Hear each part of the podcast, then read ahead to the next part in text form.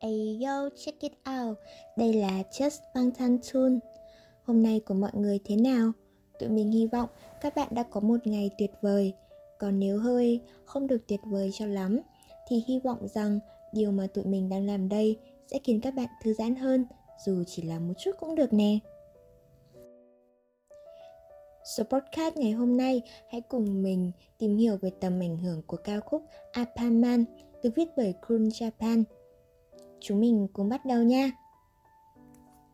BTS, một nhóm nhạc nổi tiếng khắp ngành công nghiệp K-pop, đã ra mắt album tên Love Yourself, Tear. Khi nhìn vào danh sách bài hát, nếu bạn là người Nhật thì chắc chắn Jack Apaman sẽ đập ngay vào mắt bạn. Không sai, bài hát này viết về Apaman, một nhân vật quá đỗi quen thuộc mà họa sĩ Takashi Yanase đã vẽ nên. Thoạt nhìn qua, nó trông như một bài hát có phong cách mới lạ. Nói đúng hơn là một bài hát mang phong cách chỉ để cho vui. Tuy nhiên, nó lại mang nhiều ý nghĩa hơn thế. Nó ý nghĩa đến nỗi mà người nghe không thể tưởng tượng đến. Tóm lại, nội dung của bài hát một chàng trai trẻ mơ ước trở thành người hùng như Batman hoặc Superman. Cuối cùng cũng nhận ra đấy chỉ là ước mơ hão huyền thời còn ngây thơ của anh ta. Tuy nhiên, ít nhất anh ta cũng có thể trở thành Apaman. Người hùng sẽ tặng Apan bánh đậu đỏ mỗi khi ai đó gặp phải rắc rối. Trên thực tế, liệu Apaman có thể trở thành siêu anh hùng của thế hệ mới hay không? Người hùng của anh chẳng có cơ thể lực lưỡng hay cánh tay săn chắc, cũng chẳng có siêu xe như Batman, nhưng anh ta vẫn chọn Apaman.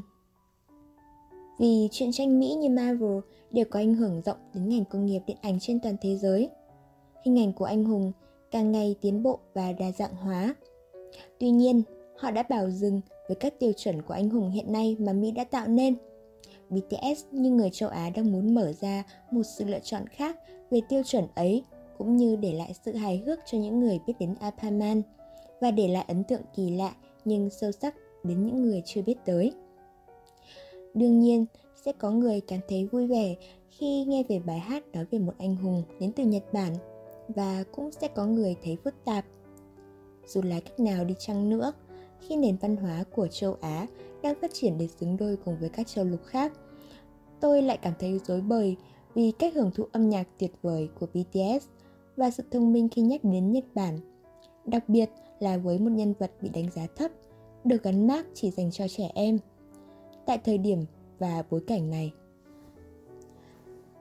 Cách họ thể hiện âm nhạc của mình cũng quá là xuất sắc. Nó không giống như cái tên gọi Apaman, nhân vật mà mọi người biết đến thông qua anime. Thay vào đó là một nhân vật tưởng tượng, được xây dựng trên hình mẫu Apan. Nó thực tế hơn khi nói đến bài hát này. Điều mà mình cảm thấy gần đây là sự hiện diện của nền văn hóa Trung Quốc và Hàn Quốc, hai nước có nền văn hóa, thu hút khách tham quan và sự phát triển kinh tế nhanh đến chóng mặt. Trong khi chúng ta lại không có bất kỳ thành công to lớn gì về nền văn hóa dưới cái tên Cool Japan.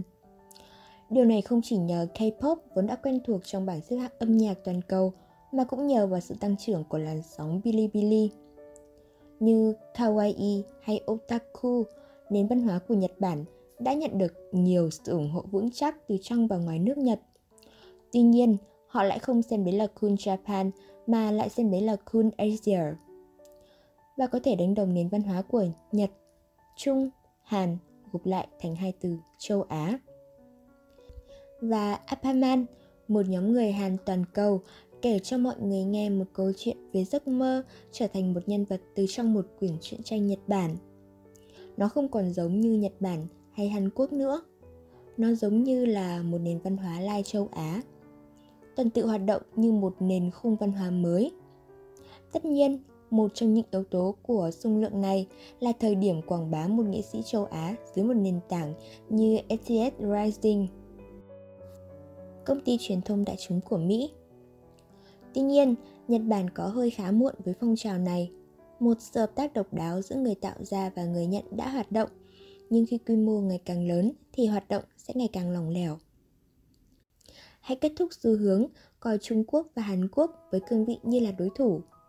Có lẽ hòa giải chính trị có thể mất một thời gian dài, nhưng ít nhất chúng ta tiếp tục có mối quan hệ văn hóa và duy trì văn hóa Nhật Bản ở châu Á. Đó là những gì tôi nghĩ. Và bây giờ là thời đại phát triển một cách tích cực trong một khung hình lớn hơn, được gọi là văn hóa châu Á. Liệu đây có phải quá muộn không? Bên cạnh đó, mối liên hệ giữa Suga và Sky High đã được đề cập vào năm 2016 khi họ cùng tham gia A Nation Festival 2016 ở Nhật. Có lần Suga đã nói rằng anh muốn được hợp tác cùng với AAA. Mặt khác, Sky High, rapper của nhóm AAA, một trong những nhóm hàng đầu của Nhật, đã bình luận một bài blog viết về Apaman. Tôi thật sự tôn trọng họ và bài hát đó thật sự tuyệt vời. Bây giờ chúng mình hãy cùng nhau lắng nghe lại Ampaman một lần nữa nhé.